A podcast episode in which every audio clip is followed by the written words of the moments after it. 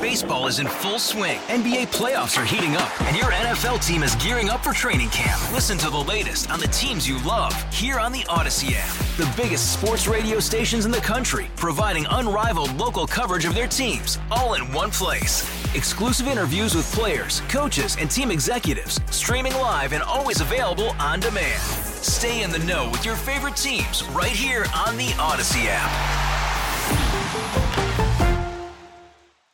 Apple is allowing employees to keep working from home for now. A plan to bring workers back to the office three days a week in a hybrid model was supposed to start Monday, but surging COVID cases changed that. For more, we're joined live on the KCBS Ring Central Newsline by our insider Phil Matier. So, Phil, this doesn't help out the office occupancy rate, which in the Bay Area lags behind most big cities.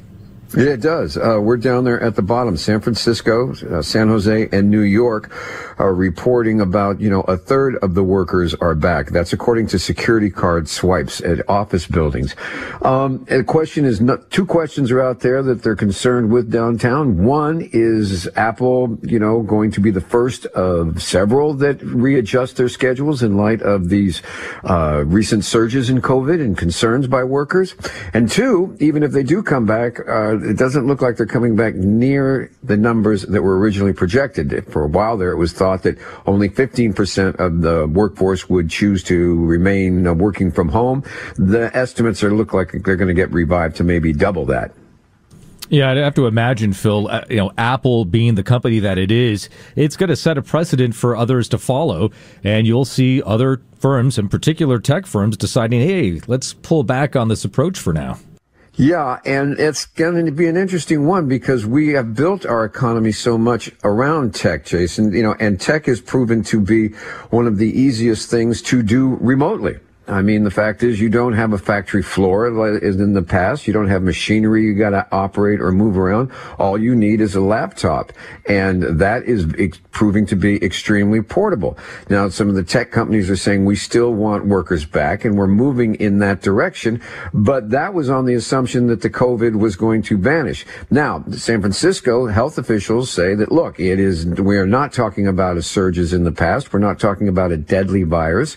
We are talking about trying trying to contain something that is much milder if there is, uh, especially if you're boosted. Yes, there are people with immune compromises in their system or elderly that would be more vulnerable and you don't want to spread to them, but it's not what it was before. But nonetheless, when you have, uh, you know, one third of the workforce showing up in San Francisco and San Jose compared to two thirds in Austin and Nashville, those new cities where tech is uh, exploring and exploding, uh, it's, it's, a, it's a cause for worry.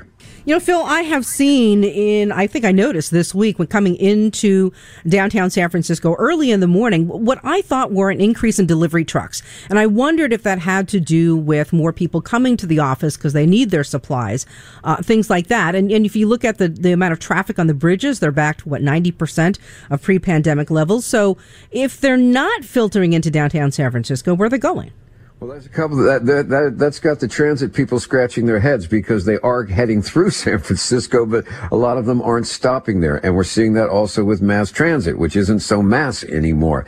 And as far as those delivery trucks, yes, I was talking with one um, at downtown uh, Chamber of Commerce, Rodney Fong, and he was talking about they're seeing an increase in catering because when people go into offices, a lot of times they decide everybody should eat in the office, so they're ordering out rather than going out.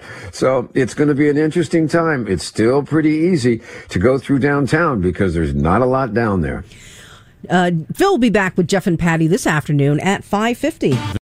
Baseball is in full swing. NBA playoffs are heating up, and your NFL team is gearing up for training camp. Listen to the latest on the teams you love here on the Audacy app. The biggest sports radio stations in the country, providing unrivaled local coverage of their teams, all in one place. Exclusive interviews with players, coaches, and team executives, streaming live and always available on demand. Stay in the know with your favorite teams right here on the Audacy app.